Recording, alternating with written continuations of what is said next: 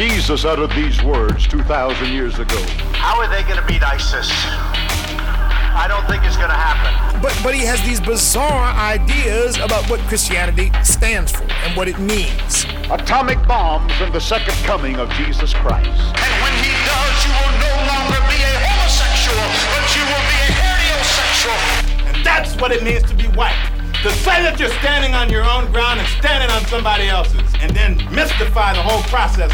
This is Profane Faith, a podcast that engages faith on the margins, faith that has been labeled profane, nonconformist, and or out there. We'll be exploring the intersections of the sacred, secular, and profane to find God.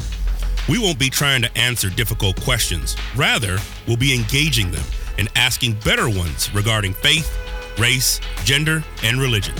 I'm your host, Daniel White Hodge. Hey, hey, hey, folks. Profane Faithers back in and at it here on Profane Faith. It's your boy, Dan White Hodge, Dr. Daniel White Hodge back in the place. Woo, dogs, y'all miss me? Oh, y'all miss me? Oh my goodness, I bet y'all miss me. Y'all miss me in your cars, in your headphones. Maybe you working out right now. I don't know. Uh, but uh, hey, we back. We back. Although if you you know listening to this, um, not in real time, and in uh you know maybe you listen to this like years from now you know you probably just went from one episode to the next and you're like what? What? What's going on here? But anyways if you are listening in real time you know we took a little bit of a break um just with the uh, holidays and then just myself as an educator getting back into the semester and um yeah, just getting back into things. And I was like, you know what? Profane faith needs to start up again. Shoot, there's too much crazy shit going on out there, man. This is this is some this is some crazy times, y'all. This Oh my gosh, this is uh there's some crazy stuff and I'm so excited to uh as we're looking at the second half of season 4 here for Profane Faith. I got some amazing folks lined up and um we're going to be touching on some, you know, some third rail issues here. Um particularly with the whole Palestine and Israeli uh conflict, uh something that I know for me in my own self, I haven't uh dug into mainly because not because I was shy of the the quote unquote controversy, but just mainly because I haven't been educated enough on that particular subject to really be able to speak into it. And so uh, I've got some folks coming up here in a few weeks, and we're going to be diving right into that. We're going to be getting into it because, yeah, it's about that time. And uh, here we are, 2020 brand new year, uh, elect- election year. Of course, you know your boy Trump was found um, not guilty. you know, but we knew that. We knew we knew that was going to happen. We knew that was going to happen with uh, that uh, whole impeachment trial. Um, crazy times, y'all. Man, this is. Uh, Ah, I, mean, I can't even get my head around. There's so many things that's going on. I was just sitting here thinking, like, man, I miss talking with y'all. Um, even though I guess it's more of a monologue, but I just enjoy, you know, getting some of my thoughts out in regards to faith and religion and and whatnot. And I missed I missed that, and I was like, man, it's time. Like I said, it's time to get back, get back at it, and get back in the uh, in the swing of things. And like I said, we got some amazing guests. Uh, season uh, season four is is still heading heading strong. Uh, still continuing with our theme, uh, a theology of hopelessness, and um, you know, looking at what that means across you know different environments and what that and how that engages and, and, and where people do find hope right i mean there's not like everybody's hopeless but like where do we find hope um, you know, I am hoping that uh, this November, this election, that you know Trump is out of office, but um, I don't believe he is. And irregardless, even if he was out, that doesn't take away the ideology and the worldviews and just the the um, the shift, if you will, the crack in the in the crust that has been happening uh, since he took office, um, and really way before that. I mean, we all know that, especially if you black, you already know that. But um, you know, I am I'm hopeful that uh, there are some decent candidates, but you know, at the end of the day, I think Trump embodies three of the things that we love to hate. Right? Um, he's a celebrity. Um, you know, he's got money. Right. And so that's like the number one thing the celebrityism, this love of celebrityism. And um, that, you know, no matter where you're at, no matter where you go, you know, there's always a celebrity culture, whether it's in Christianity, whether it's in ministry, whether it's in the academia, uh, whether in the higher ed, right? If, whether you uh, working in Hollywood, right? That celebrityism, that is big. That is big. And you and you know you you might hate it, but you let somebody famous uh, walk through the, or who you define as famous, walk through the door, and you see how things get changed, right? And then, of course, the second one, of course, is money. Man, we worship money. That's I tell everybody, you know, that uh, we we go to that that uh, that takes my classes. Uh, you know, the church we all go to is money. It's economics. We can talk a great game, but at the end of the day, who's who's who's keeping the lights on? You know, uh, I'm recording this right now through something, through some corporation, right? Uh, through some mixer, so somebody, you know, it's like was all that clean money? There was the people had the best intent. So money, we we love and hate it, right? And then the lastly, the third one really is drama, baby mama drama, not even baby mama drama, but just drama in general. We love the funk. We love it. We're we're a very voyeuristic uh, culture, right? And here in the United States, we love watching these reality shows, even though we know they're fake. We loved it even when WWF was before WWE, right? We loved all that stuff. And Trump embodies that. He embodies that sense of of um, of drama. He's there's, there's he's always got something going on, always. And remember, there's something psychological about being in the news feed every day, being dominant in the news feed. You have to remember he holds news press conferences on Twitter. When in the hell in our history has that ever happened? All right. So he's taken the office of the presidency and just and, and made it into his own world. That is something, right? Well, really, only a, you know a white male could do, but that is something that um, you know most other most other people just couldn't do. I mean, think about the power that you know that he exudes in that position, right?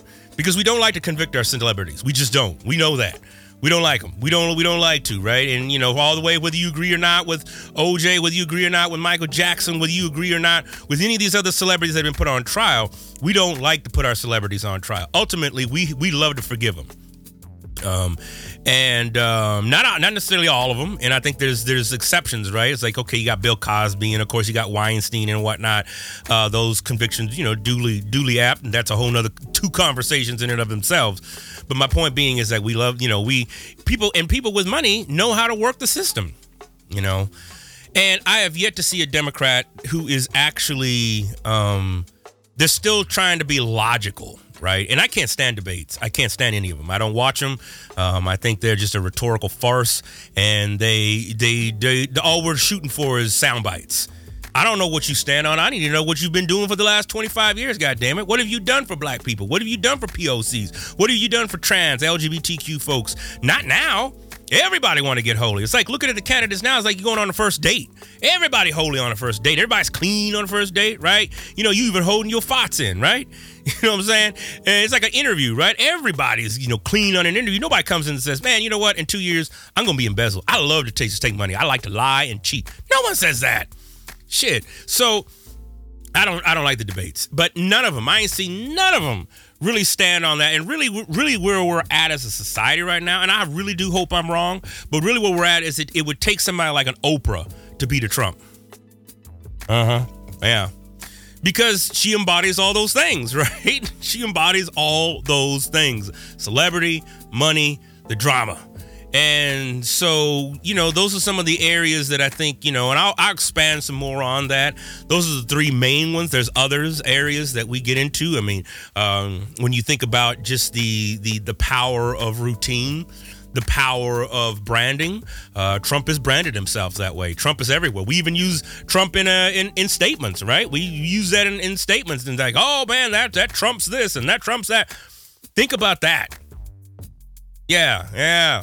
So, all that to say, uh, I hope I'm wrong. I hope somebody good, you know, uh, wins in in in in in November. But we'll see. We'll see. We'll see what happens. We do have a lot of time between now and then, and uh, keep my fingers crossed. Now, in other news, what the hell's going on with your girl, um, Paula White? What what what what y'all do? What what? What I mean, be, be gone for uh, uh, uh, a couple months, and, and and what the hell's going on with her? Did y'all hear this? Check this out. God walks on White House grounds. I had every right and authority to declare the White House as holy ground because I was standing there, and where I stand is holy.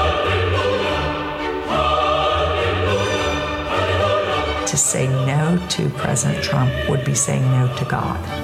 And therefore, and I won't do that. We are in a spiritual war right now. Let every demonic network that has aligned itself against the purpose, against the calling of President Trump, let it be broken. Let it be torn down in the name of Jesus. You want me to tell you what my thoughts are? The thoughts of the King of Kings, the thoughts of the Lord of Lords. I'm downloading heaven. Hey!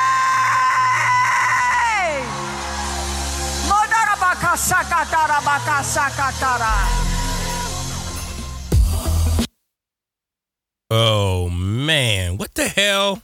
Y'all, that's some crazy shit right there.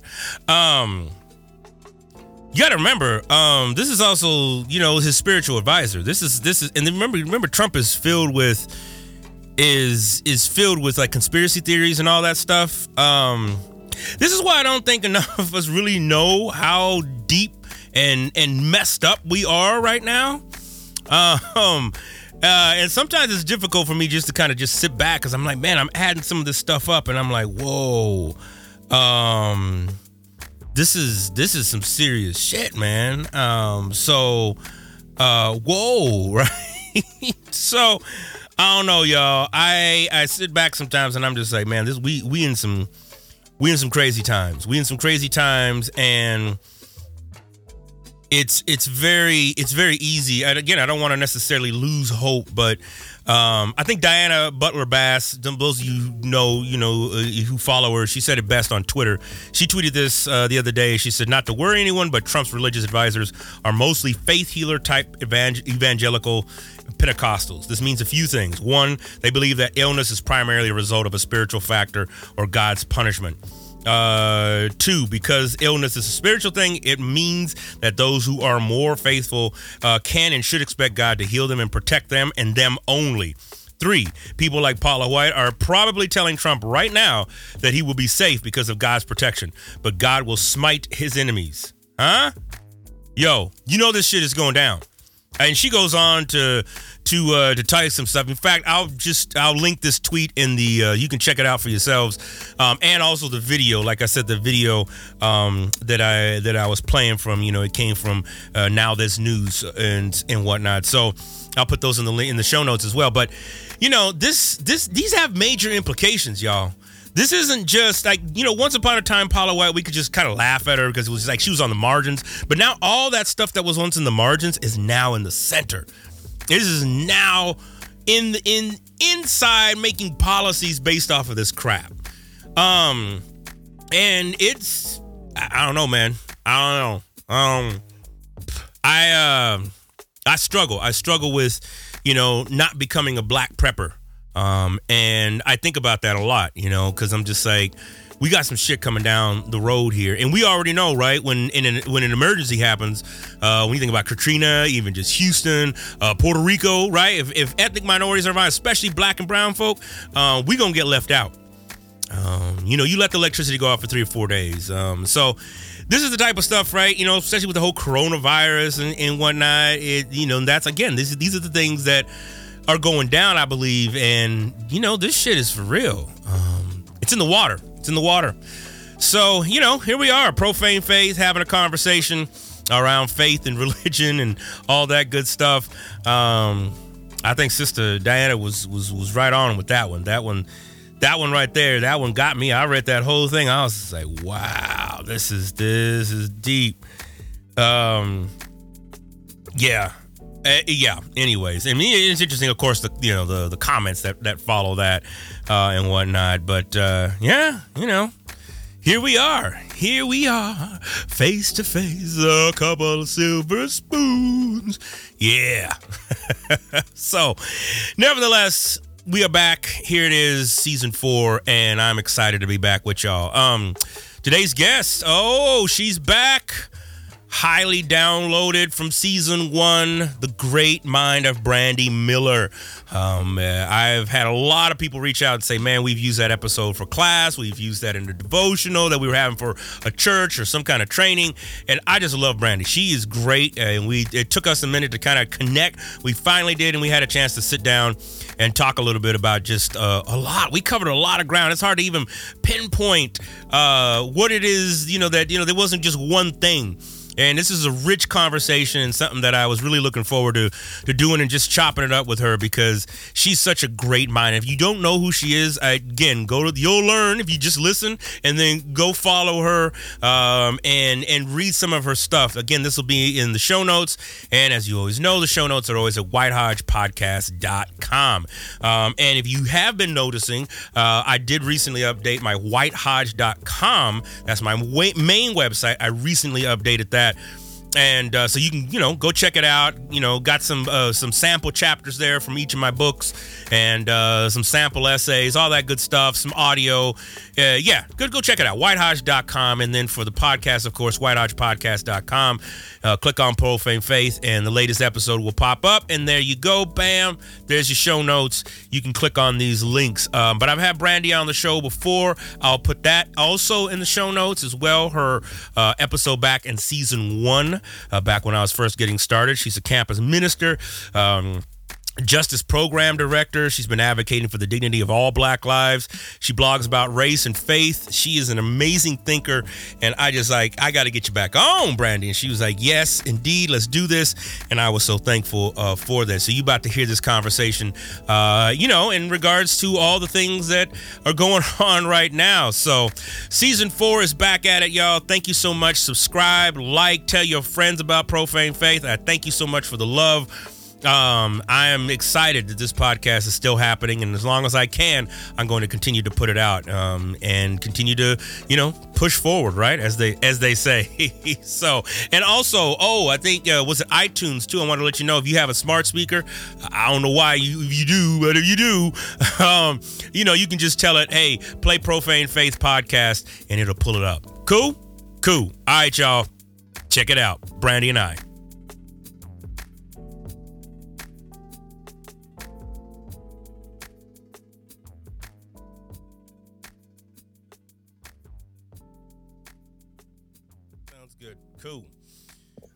Well, Brandi, thank you so much for taking the time and uh, and coming back to Profane Faith. Thanks. Good to have you. Yeah, glad to be here.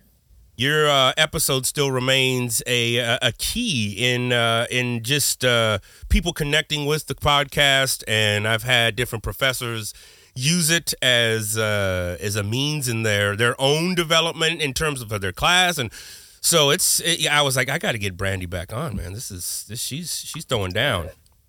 Yeah, I feel uh, very humbled by that and a little surprised. Yeah. well, I think that's the good part, right? I mean, it's like you know, it's as opposed to uh, our uh, our a hole in chief that we have now that's sitting in the uh, White House. Um, well, and for those of you listening, I will post a link to Brandi's first uh, podcast here, uh, the uh, first talk that we had back in Profane Faith. It was back in season one, we just getting going, and so um, I'll post those links, and so y'all can get to know her and her background from that one. I'd love to hop right in. What um, then you now you now you saying you were on sabbatical? Are you currently on sabbatical? Or are you you coming out of that? Yeah, you know, I took a little a little time off. I had done a bunch of straight, like five straight summers or four straight summers doing summer programs with students, and kind of took me out. And so I've yeah. had a little bit of time off um, to kind of refocus and rest. And so I'm coming out of that here in like a week. Wow. Okay. All right. All right. And first off, I mean, have what have what have you been reading? How you've been tracking with just what's happening in our our, our lovely country? So I've you know I've been keeping up on it. So I feel like that maybe wasn't my best sabbatical idea. You know, the world would have happened without me, and I could have read a recap at the end. um, but it has been a big part of my time. Has been yeah, stepping away, and honestly, it has felt like letting the work that I've been doing the last five years help me interpret what the hell is going on right now. Mm. Um, and so, you know, I've mostly in this season of time been like sleeping and playing goofy video games and making food I really like and like doing doing stuff that I just didn't know that I just like forgot that I enjoyed, all the while observing and trying to engage even lightly with the kids yo, homie, I don't understand how this. I just feel like white supremacy and violence is doing exactly its job in a way that I've never seen before. Yeah, and I've never seen the machine work so well. You know, it's interesting you say that. I, I um. I read a tweet, or was it a tweet, or was it? A, I forget where it was on social media. I was, I was scrolling through, and it said it, to the extent that you know, uh, the other side, white supremacy, and they were talking about, I forget which country it was that was organizing, you know, around some of these same ideas and notions that uh, Trump puts out and just kind of where we're at with nationalism and hatred towards, you know, many groups that aren't, you know, part of the, the, uh, you know, those in power, the status quo and stuff. And it said that, you know, they organize and they continue to do things uh, very well and very efficiently. Uh, so it's interesting that you say that because I, I, I do find that, and I, I mean that's that's a good I think starting off point. Just like how have you how have you seen and, and well, in, in true confession, I you know I, I I have struggled with what is the relevance of mainly work that I have done, you know, in over the kind of the last 20 years in higher education. Um, that's also included time working for a ministry organization, several ministry organizations. Um, and so I'm I'm I'm looking at that and, and asking myself, um, what has changed? You know, was being having been a part of the the '92 uprisings in Los Angeles and some of the work that we did there to to, to reclaim the community and to reestablish that. I'm like, I feel like we didn't even progress from that. Like we're still dealing with some of the same things. It's like I listened to old political tapes of uh, Clinton, and there's it's like it's like the same tape being you know stuff's being said like oh we need to get jobs in the community and we need to you know uh, stop the violence. And I'm like yeah, but mm-hmm. the violence is even more now. So I'm curious how you stay afresh. I mean, you got the sabbatical, that's great. How you stay afresh and how you stay what do you what do you got looking forward or not? I mean, I don't know. I'm just being like I said, I'm just being transparent because I don't. I, yeah. Some days I don't even have that much hope.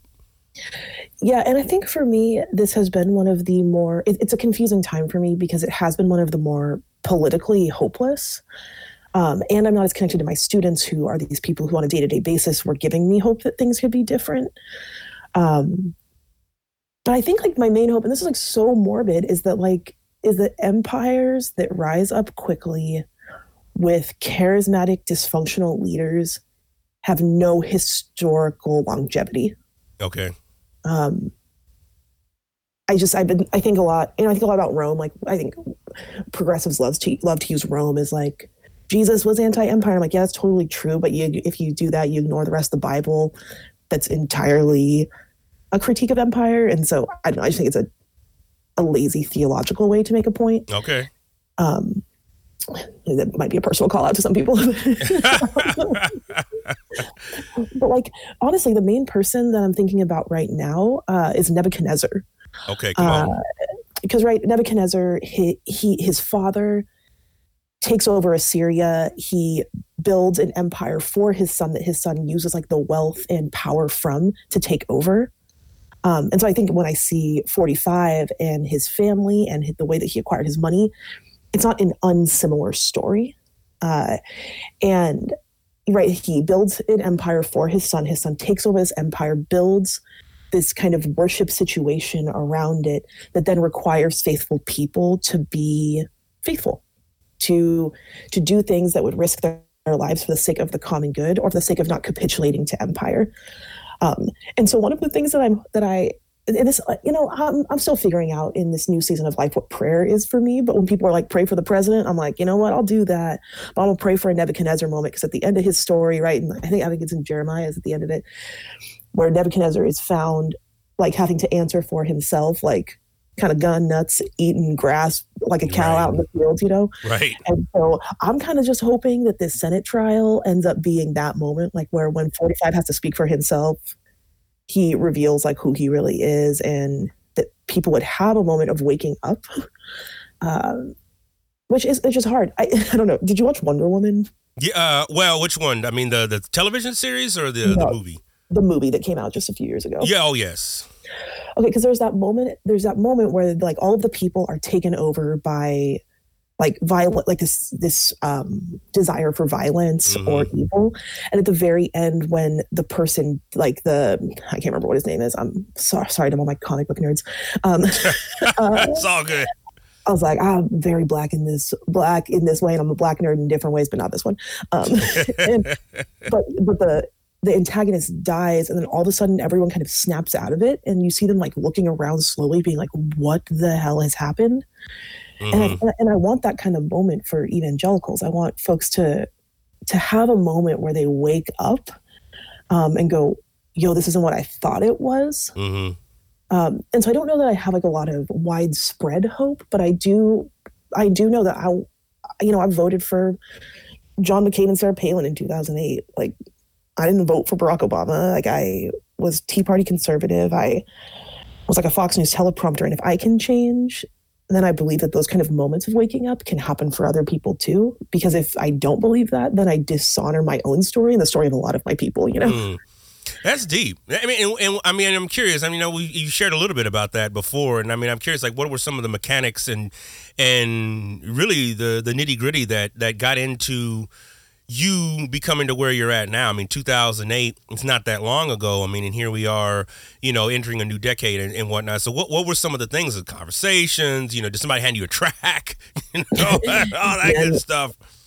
Yeah, no, I think I learned my white supremacy and ide- white supremacy ideology at the same time I learned about Jesus. So um, a track wouldn't have helped that one um, at all. but but really, what it yeah, it was. Th- th- This is the hard part about it in a world that's so polarized. Mhm. Um, I was reading some data and working with this like data institute and. In 51 years of data, this is the most politically and socially polarized class. These are the most polarized classes of college students that we've seen in 51 years of data. So maybe Hmm. ever. Like it's the most polarized that it's been Okay. um, in you know generation in a generation and so or two i guess um and for me like honestly it was just being around people who were different from me and building genuine friendships with people who yeah who didn't share the same ideas that i did. And i i hate it because you know like most of my work is like do systemic change for the sake of common good anti-racist ideology and praxis are the things that i'm most into. But the thing that actually changed me wasn't a systemic change it was friendship. Um, Yeah. and i think it's like a very um, common story like hey i didn't know what i didn't know and then someone who i cared about helped me to understand. Um, and so i think i'm trying to figure out what's the interplay of the systemic and the individual and how does the, the systemic allow us to have resources and capacity to do the individual and to do the work of pulling people out of poverty and oppression or also pulling people ideologically along who aren't doing that work yet and inviting them in um, so I think friendship was a big part. And then the other part was just learning that what I thought I knew about scripture wasn't actually historically accurate, contextually responsible, um, or liberating anybody's life in any way. um, I could I could quote a lot of Bible. I could make a point. I had read every apologetics book that you know a teenager in the early 2000s would have been required to read in a youth group. Like, There you go. I, I did all of that. Um, and it taught me to love the idea of God and the stability of God and the hypothetical salvation of God in the way that people were describing it. And there's this like this afterlife thing that's always later. But my my faith had no implications for people's day-to-day lives in the present. And the group of people I hung out with were so liberal in my mind that they Mhm. had like lost the gospel. But then I realized that their liberal gospel was doing far more than my hyper conservative one had ever done. Um, I had shared faith with a lot of people. I had sat with a lot of people in pain, but I didn't make the poor's life any better. Like I didn't make people around me's lives any better. And so I had settled for a gospel that was lacking in all integrity. It said that it was good news while not being good news to anybody except for myself and my tiny little group of people around me that believed the same things I did. Hmm. That's a man. That's that's that's deep. This is something that uh, my wife Emily and I were talking about just uh, just yesterday, and just in some of this is, you know, thinking about Christmas and Christmas past. Although this Christmas for us was probably one of the better ones, um, and mainly very similar to what you're talking about. It's like you know we just don't. We signed off years ago not going to family. Uh, if they want to come here to us, that's fine. Uh, you know, home uh, home field advantage or home court advantage, however you want to look at it. Um, but uh, yeah, I've you know it just and but that's been that's what comes up, right? It's like you know the keep the Christ in Christmas, and you know it's not happy holidays, it's Merry Christmas. I mean, so some of those things, and then you know to get even further, right? It's like oh the debor- the abortion debate and um, uh, same sex marriage and, and whatnot. Um, tend to have that. Um, last night, uh, I for whatever reason, I it, was I was flipping through the channels and I found it, it was the Jimmy Swaggart channel. I don't know what I don't know well what what it was called, but it was just and I found it fascinating listening to him and watching him. I mean, after all these years, after all the stuff, this man still has a televangelist space. Mm-hmm. And I'm like, that that just kind of confounded me just for a second, right? Given all the stuff that's happened with him, and and, and granted, there was like two camera angles, and that was it. Because I mean, his, his church is dang near empty. I mean, and every every every shot they had of the mm-hmm. audience was people probably well into their 60s, if not 70s, and whatnot. So I get that, but I'm just like, but still, I'm like, man, like what? The funding for all of this stuff, oh, like, like where, where did you? Wait a minute, how did you get that? And I'm, I, I guess I'm asking the question then, like for you, like how, what are what are your what are some of the survival then techniques for you now in in 2019? And again, the sabbatical that I'm I'm glad you're taking that. I in fact I need to do that. I haven't done that in years, so that's those are good things. I'm just, but what are some of the survival techniques given? social media. Um, I, you know, I see people who get into heated debates on social media, and then you know, you see a few months later, be like, "Oh man, I'm taking some time off social media, and I don't know why I was doing that." So, mm-hmm. Uh, I don't know I, if, if, that makes sense. That was kind of a long-winded kind of way to asking that and whatnot. Yeah. Uh, you know, I'm prioritizing sleep a lot these days. Mm-hmm. Um, like, because I just feel like a lot of us who are trying to do work and trying to invest in people's lives, especially in the lives of people who are like younger and have more energy than we do, um, yeah. just don't sleep very much. Um, and our brains and our bodies and our emotional worlds cannot function without sleep. And so for me, it's like, especially, especially if, you know, forgive me for being very, very Christian in the ways that I am in this way. Like, but when I look at scripture and the many calls to rest, like, right, we're supposed to rest a day a week on the Sabbath, and we're supposed to do that communally yeah. a year every seven, and then like a big chunk of time, you know, like for Jubilee to like reset everything structurally and to do rest as a community. Um, and when you do the math of like time that we're supposed to be resting, if you add in like scriptures, festivals, and all of those things like parties and things, we're supposed to be resting like 30% of our lives. And I don't know anyone in our world who lives that way. Um, and I'm not saying I'm trying to be out here like resting 30% of my life because I just don't, I, I'm not quite there yet. But that's, I, I just feel like it's such a basic thing that I need to learn to do um, more and more. And so I've been prioritizing it in this season. And it's been really good for me because when I started this season, I was too tired to pray. Like I, like I was praying liturgy books because I couldn't find my own words to pray. Mm. And I was like, yo, if this is where I'm at, like where I can't even talk to God about how I don't want to talk to God right now. Like, I got to change something. Yeah. And so I was like drinking a gallon of water a day and sleeping a lot and like, and letting myself feel things more fully. Yeah. Um, especially for Black folk. Um, and I think for, I think this is probably true for Indigenous and Latinx folks as well. There's like not a lot of space for emotional outlets in the work. Um, right? I think about like Dr. Chanequa Walker Barnes' book, uh, Too Heavy a Yoke, and thinking about the myth of the strong black woman and yeah. like the idea that we need to be strong all the time. And so some of what I've been doing as a survival mechanism is just letting myself cry. Um, like, mm. um, even when it doesn't feel like there's a good reason to, just like letting myself have a healthy individual emotional outlet. Yeah. Um, so there's been that. Um, I also limit my the amount of time that I am on I've been limiting during the sabbatical-ish season um, how much time I've been on social media. So I don't know how, how many folks know, but I just haven't been on Twitter that much until the last couple of weeks. And all of a sudden I came back very, um, in a very myself kind of way. But um, yes, I, just, you did. I just hadn't been saying much. I, I had been largely off of it. I'd been kind of observing, um, but I was just mostly off social media just for a time. Yeah. Uh, and that was not because I was like, oh, I'm so burned out on this and it's like hurting my soul or whatever. It was just like, I don't need to see Donald Trump's face in my like on my timeline every day.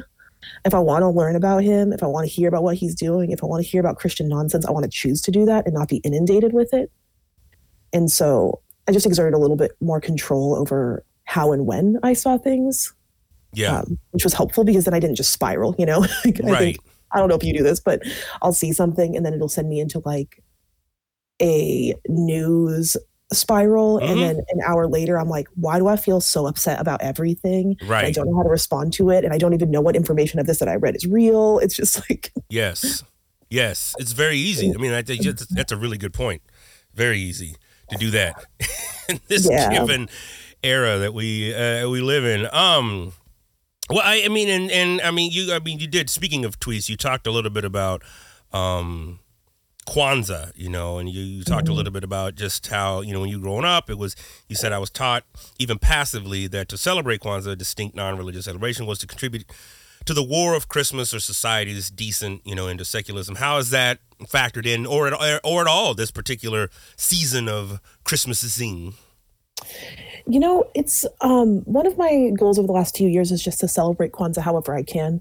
You know, I still live in the Northwest. Um, this is my first year living. I moved to Seattle recently, and uh, it's been great. Um, it's, it's been a really good life move for me, and right. uh, so I'm around a lot more Black and Brown folks regularly.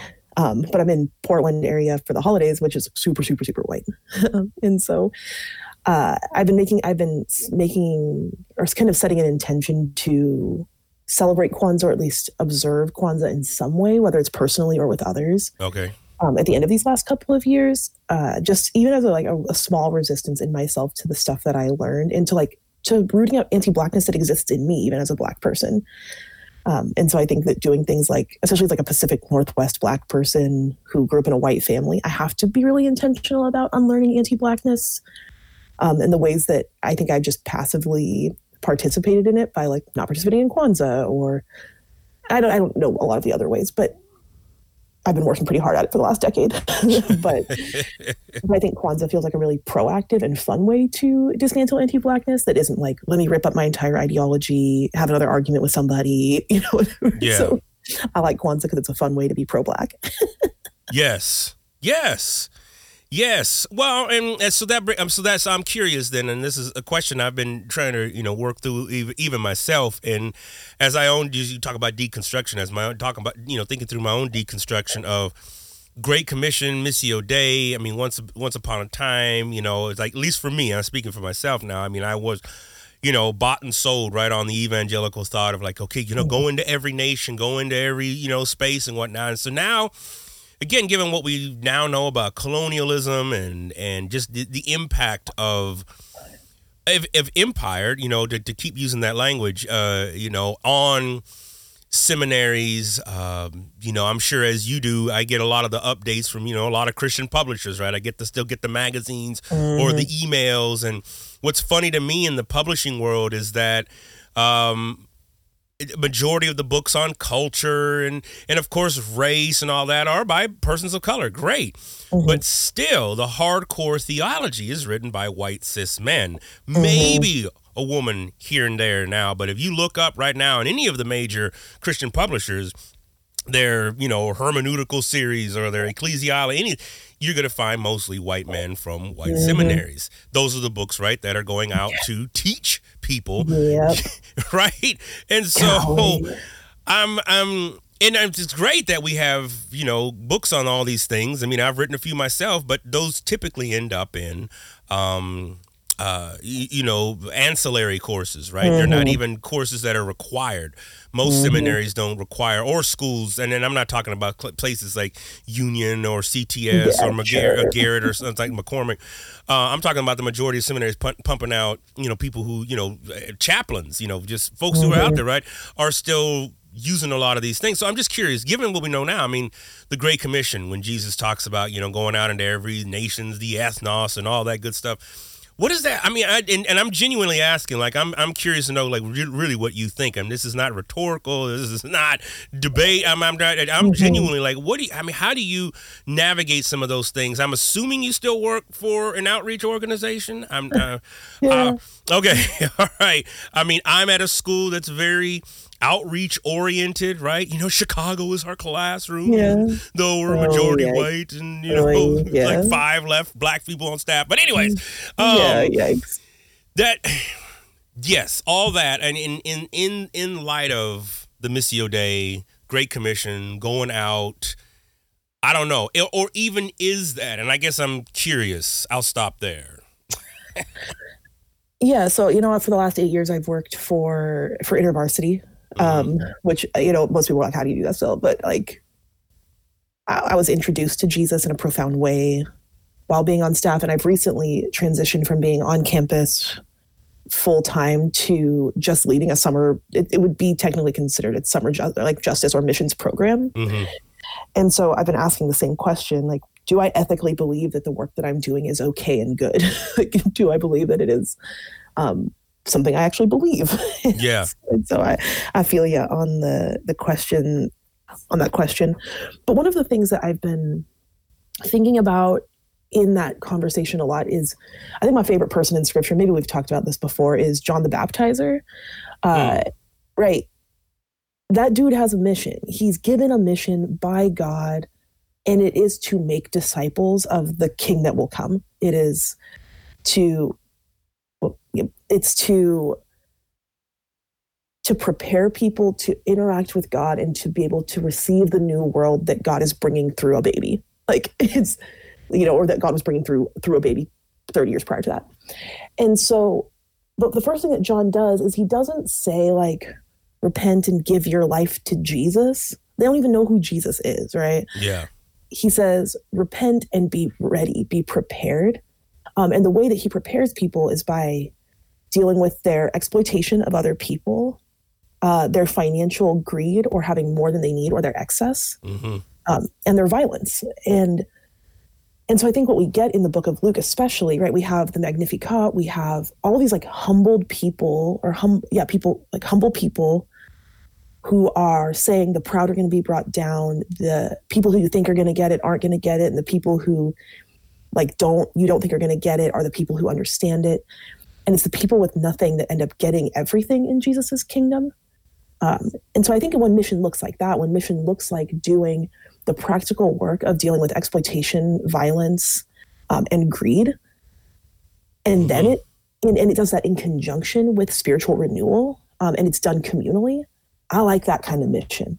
Mm. Like I like the kind of mission that is holistic, that brings yeah. the whole gospel of Jesus to the whole person, and not just a spiritually ethereal message mm. to a group of people who we think need to be more like us.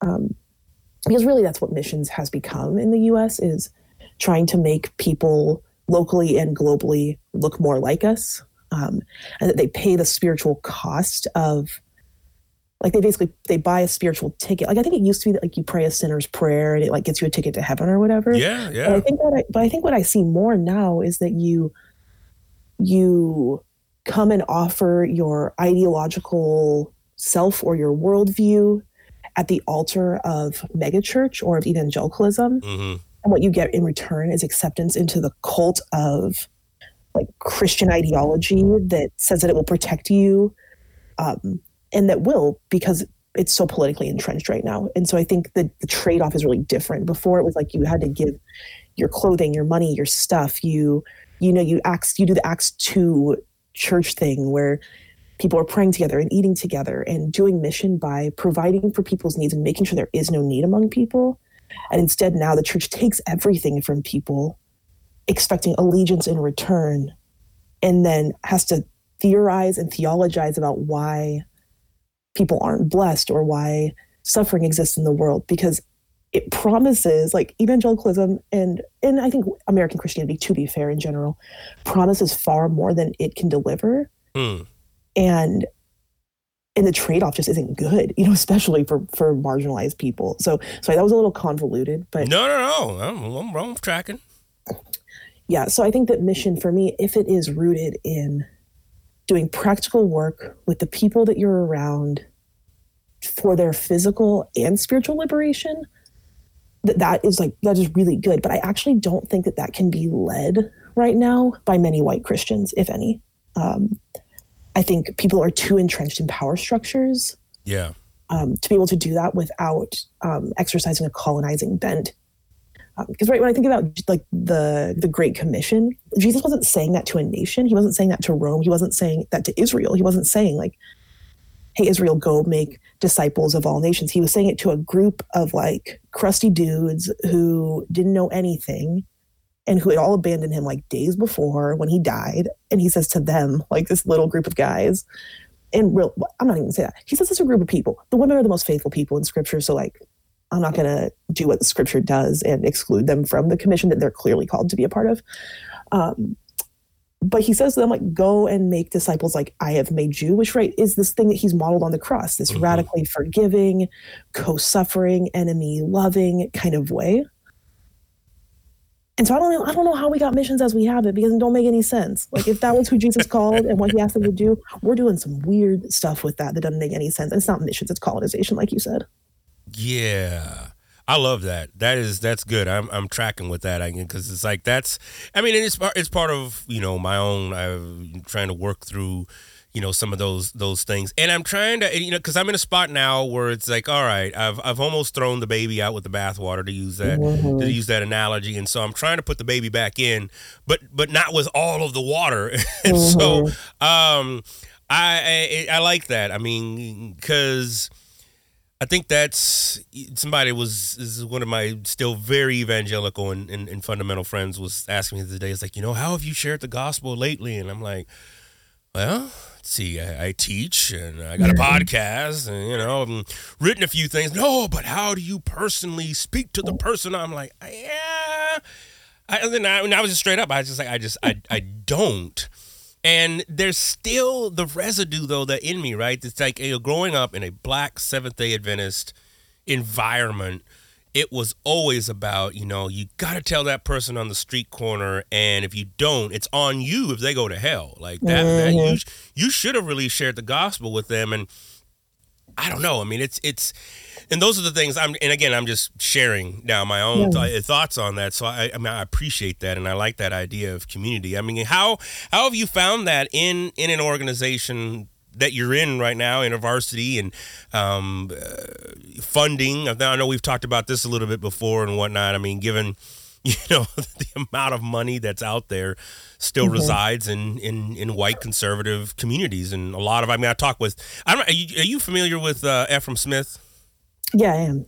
He uh, so he and I talk a lot. We co-teach this D-Min program for Fuller and whatnot, and um, you know, one of the things he was saying that why he left uh, World Impact uh, was because of that. He was like, I just couldn't deal with funders that were perplexed as why I as to why I didn't vote for Trump, or just you know, it's like just that understand, but yet they were right entrenched in the quote unquote urban multi ethnic community, but mm-hmm. the funding was still coming from a very paternalistic uh, spot. So, how, I mean, I'm again curious how you've navigated some of that. And I'm asking a lot of these questions because as I look at my listenership, a lot of folks are still navigating that, right? That mm-hmm. that those evangelical spaces, and so uh, one of the reasons why, like I said, I wanted to talk with you about this because I'm like, well, what is what does Brandi think? What is what's going on with her? Because shoot, you know, she's she's doing and grooving it over there. Shit.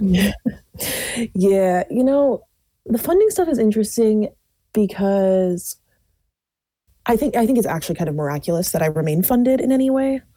Uh, because people who have listened to podcasts that I've been on or gone to things that I've spoken at who don't know me at all have intentionally reached out and given a lot of money to make up for what I've lost specifically because I have been mm. trying to work with black and queer folks specifically. Um, wow. So, yeah, like I had a, a guy give like several hundred dollars a month to make up for a deficit that I had lost in the kind of Black Lives Matter start the start of all of that. Yeah.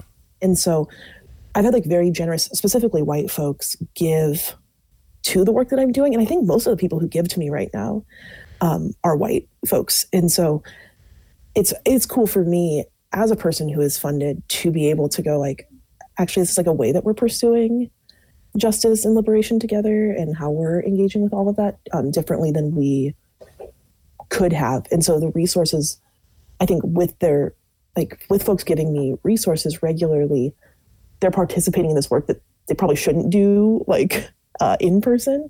So I, I don't know. I think i can see hope in that but i think like brother efrem's right. You gotta jump through a lot of hoops um, and hear a lot of nonsense and have a lot of horrible conversations because people that give oftentimes don't want to give because they care about the the mission that the person they're giving to cares about. It's because mm-hmm. they want to control the missionary or the person who is the person who is a minister with their money. Um, and they expect that they're paying for a service and getting an output of souls saved or of ideology embedded. And that's wild. yes. Yes. Oh my gosh. Um I, if you remember, I'm sure you do. The you sent me a link. Uh, it was called "White Supremacy Culture." Um, it's a handout that mm-hmm. uh, I have used pretty regularly. Um, currently, I mean, everything on that list, right? Perfectionism, sense of urgency, defensiveness, quantity over quality, mm-hmm. right? Worship of the written word.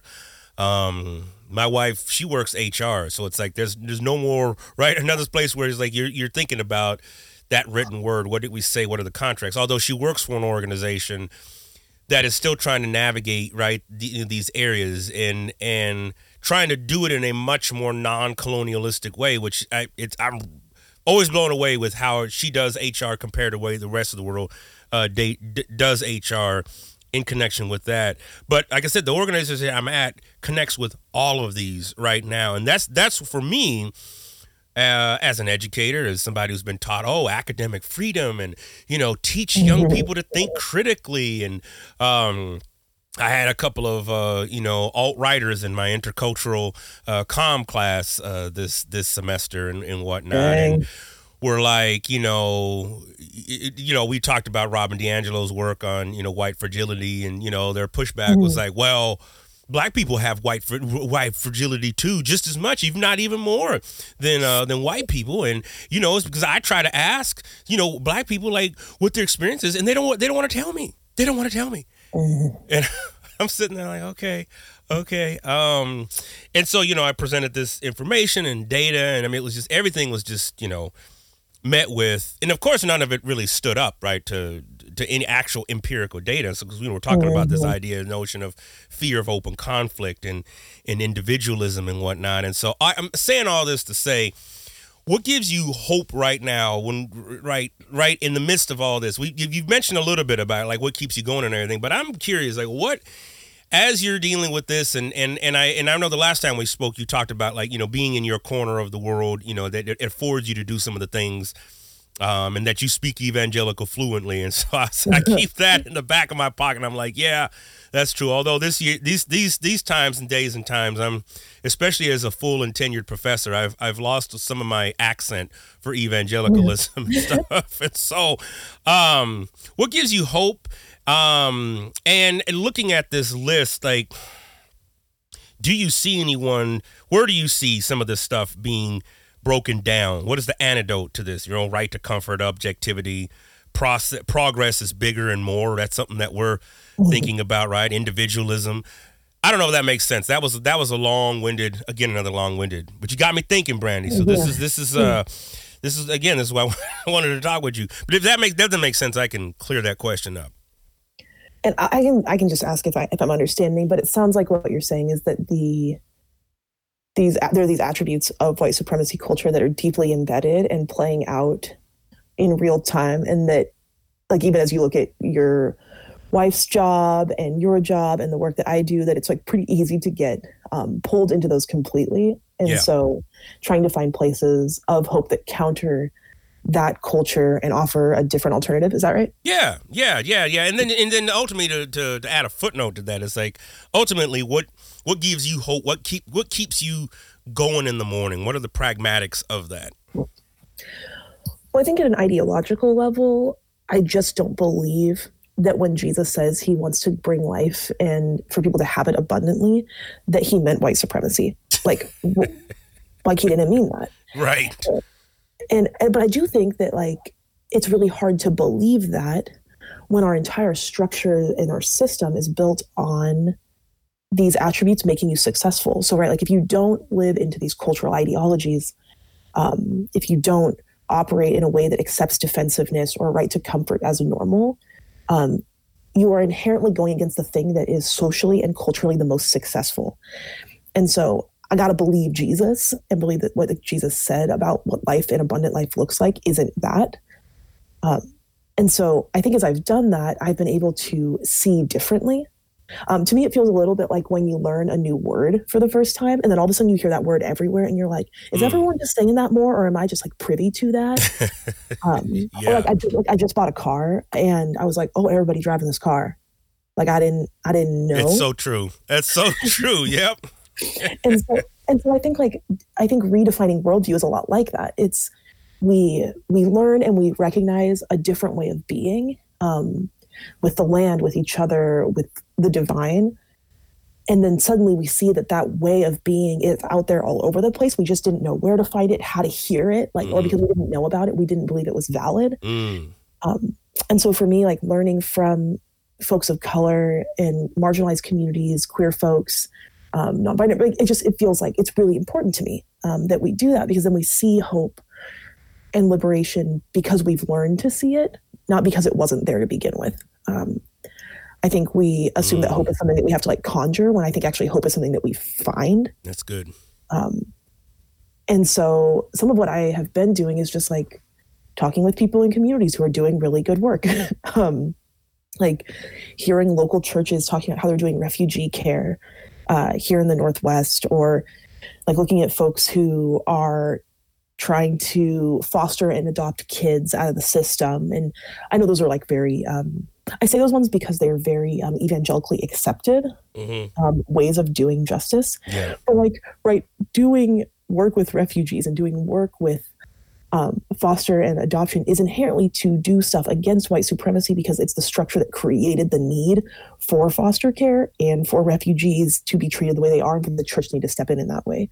And so maybe it's a bait and like a justice bait and switch, but like I'm like, man, when you're doing when you're helping resettle a refugee with your church, you got to do some inner work. Like I don't know Yeah. anyone who doesn't have their mind changed by that kind of thing. And so I think proximity matters a lot for me in deconstructing some of those things.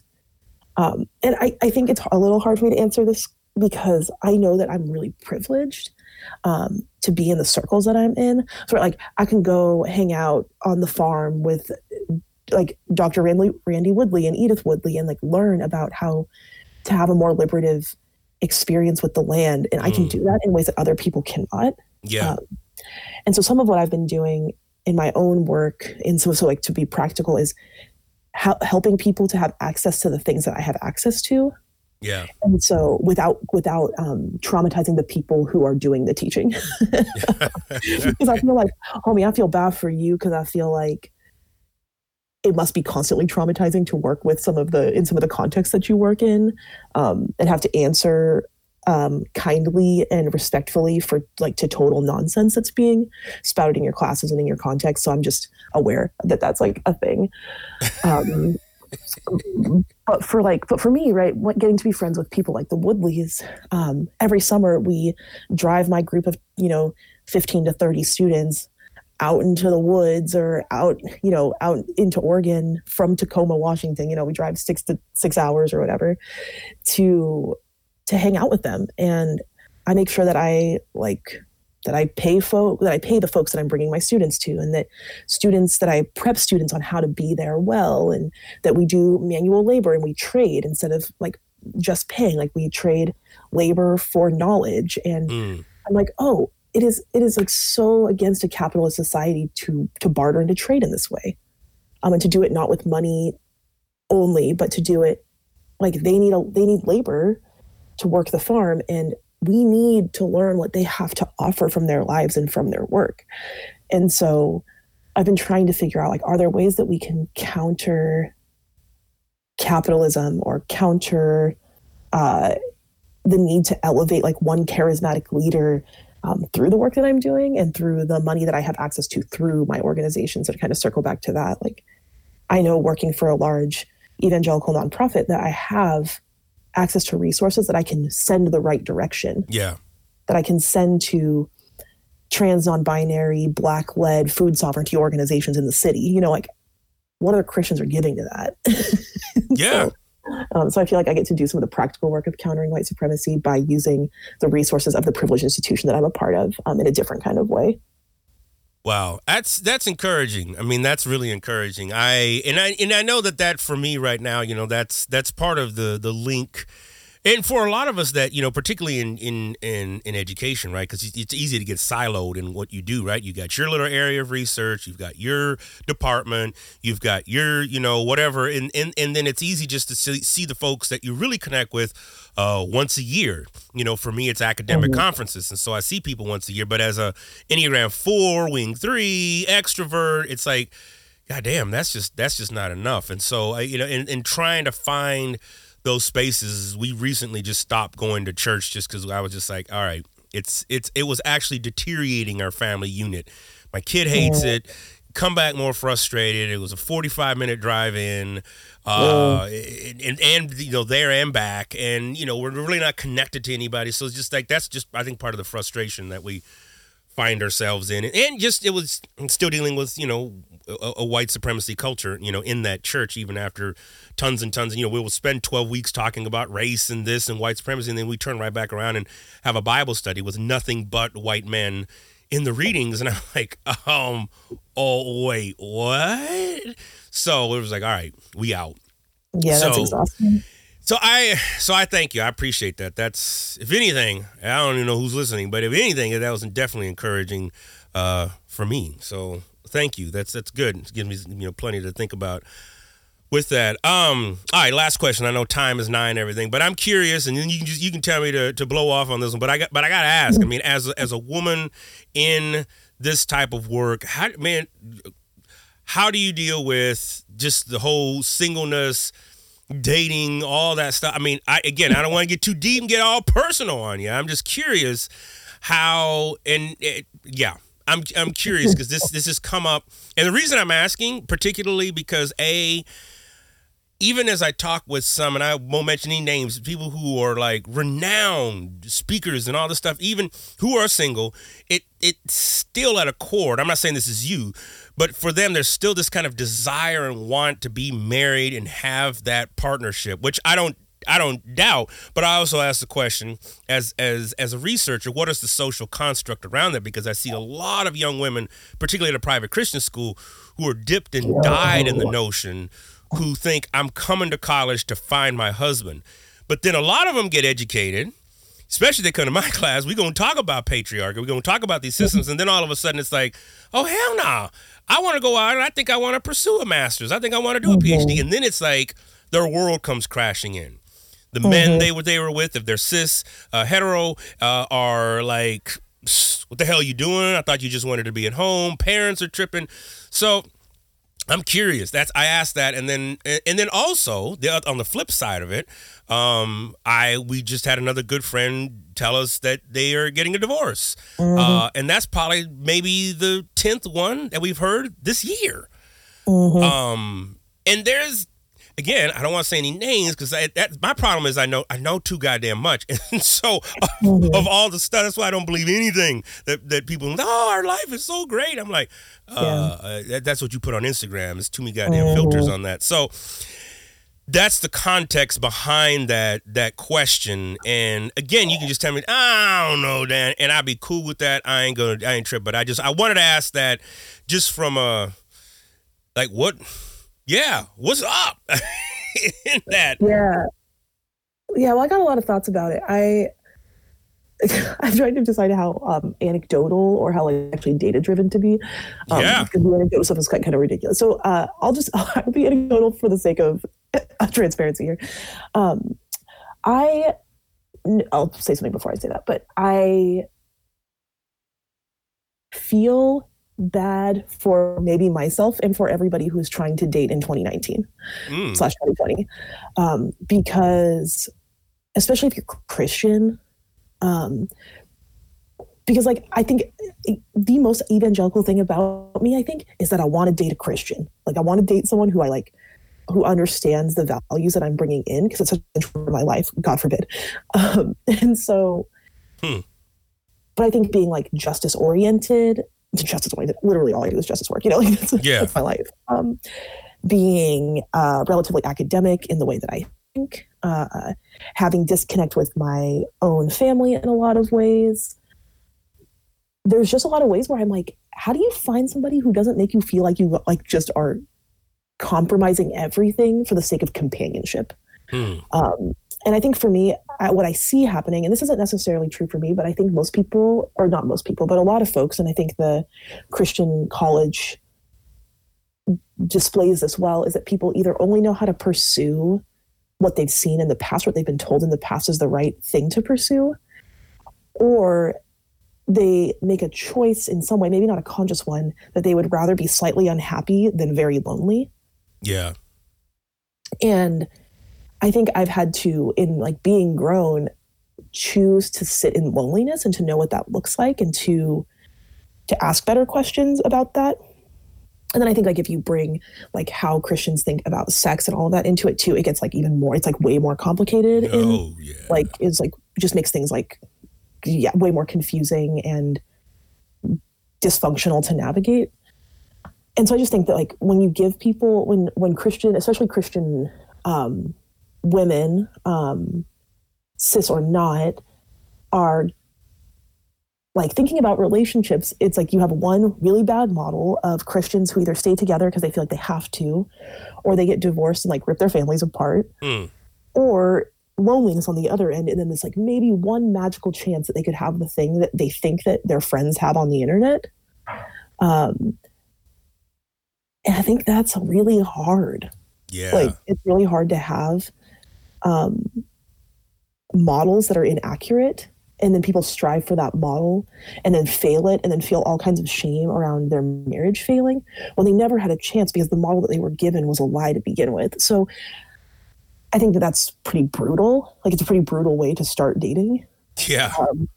because you you go in and you can like have feelings or like really enjoy someone and then go like yeah but in like five years am i going to think this person's like like just total nonsense or am i going to you know like what am i going to think about that Yeah.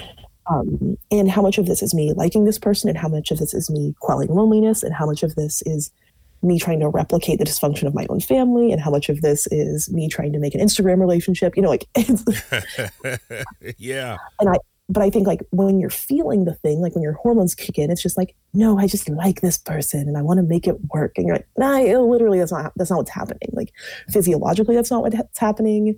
Socially, that's not what's happening. Ideologically, that's not what's happening.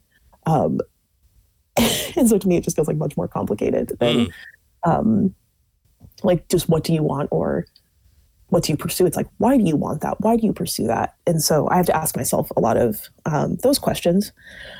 Um, but then to um, be very specific, I think as a like young black woman who like yeah, I'm young, black, straight, and I don't want to date white men. Like I I don't. But I think because of white supremacy, and I'm gonna be careful-ish about how I say this Okay. um because I think the colloquial term is men are trash, um, but that's not the one I'm. Yeah.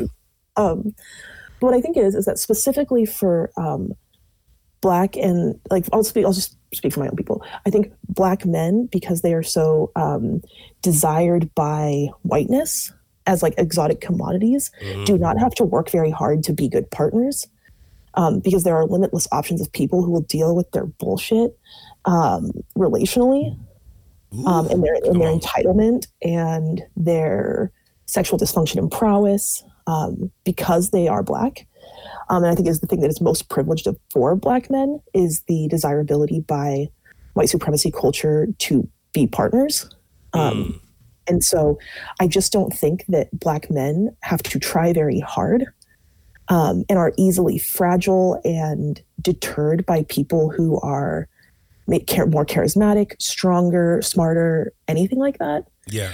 And so I think for me, as I consider who I might want to date, as I'm like, yeah, I think I'd want to date black men, you know, in whatever way. I'm like, I actually don't see a lot of hope that most black men are doing the work that they need to do to be people who I would want to date. Mm. Woo. You bringing it. That's what I'm talking about. Oh, I, I, that, I couldn't agree more. I mean, because I think that that's, yes, I, t- yes to that. And I'm not trying to lump all, you know, cis black men, hetero men into one pile but again being a professor on a on a, on a campus that exoticizes black men particularly black athletes black male athletes Mm-hmm. they are exoticized. And you're right. You're absolutely right. They don't have to work hard at all. You like you can stumble out of bed and it's like you stumble into something.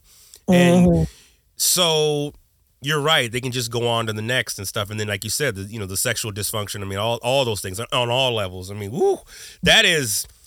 I know we had time, but that is oh my gosh! All right, Brandi, you I, I may have to get you back for part three on, on on on sexuality and dating and all that stuff. But I appreciate you answering that because that's that's real stuff. And yeah, I mean, I well, and again, I mean, I, I, somebody was like, "Oh man, you guys have been married for you know 19 years," and I was like, "Yeah, it, yes, but."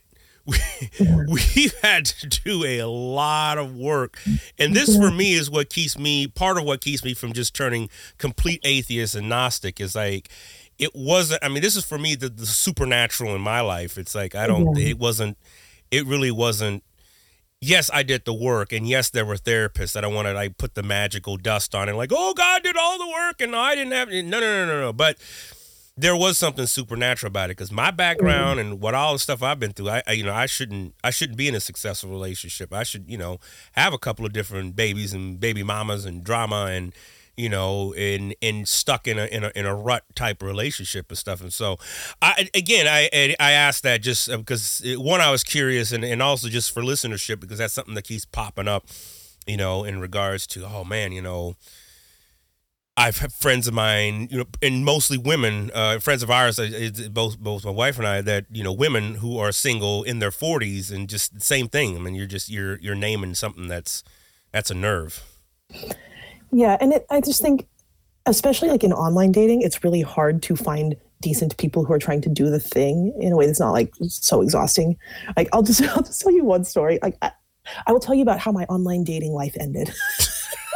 okay, that's yes. So I've, I've been uh, doing some online dating for several months, and I'd gone on dates, and people were like fine or whatever. But I was just kind of bored. I was like, why are especially like these men of color like so boring? I'm like, oh, they don't have to try. And I was like, is this just me being judgmental, right? Because these are like black doctors, like people who are pretty well accomplished, but whose personalities were just so boring. Mm. I was like, oh, they never actually had to try or develop this thing. Or in their defense, are so separated in a predominantly white space from their own blackness that a part of them is like siloed and locked away because of white culture. And I'm sure it's pretty hard to access. Um, because I know that's true for me in some ways. So I, I will give that that courtesy. but I went on a date with somebody and we were talking about like what we enjoy, what our what we're uh, what our hobbies are. And I asked him like, "Oh yeah, well what are you what are you into?" And his response was, "I like to go to Buffalo Wild Wings." And I was Get like, out of here. And I was like, "What?" Like I thought he was joking. Like it was so uh, like absurd to me. And he like goes on to describe like how he plays like fantasy football and like you know does all this stuff. And I was like, "Oh my god, wait, what? And I and again, I like I was like, this brother cannot be serious right now. And then he describes how he goes on a vacation to DC, right, Chocolate City. Okay. And then talks about a Buffalo Wild Wings. He went to there. And I was like, you black in Chocolate City and you getting wings at a Buffalo Wild Wings? I was like, this homie could have said, like, if I went, I'm like, what do you like to do? He's like, I like to eat wings, I like to hang out with my friends, I like to play fantasy football. And I'd be like, cool. But the specifics of Buffalo Wild Wings, I was like, wait, what? And so I left the date. I went to a Hawaiian food truck. I deleted all of the apps off my phone, ate by myself, and thought, wow, this is so much better than being on a date with these men. I heard that. Oh my gosh. Wow. Wow, wow, wow. Whew.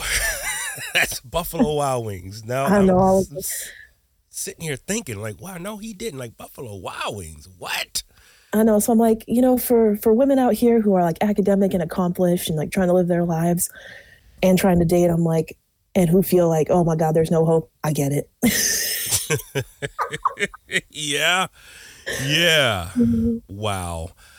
Wow. Well, Brandi, thank you again for taking the time out and this this was a great conversation um, i know we covered the gamut but this was this was good i mean it uh, again why i wanted to have you back on because i was like all right there's there's some stuff out there that we can we can engage with uh, anything you are working on right now that uh, you know where can folks find you uh, all of that good stuff you know to bring you out get you that honorarium get you on the lecture circuit you know start getting you $5000 a speaking gig for yeah trying to be out here there you go that's right Uh, you know, the best place to find me right now is on Twitter. Um, my handle is Brandi Nico, B R A N D I N I C O.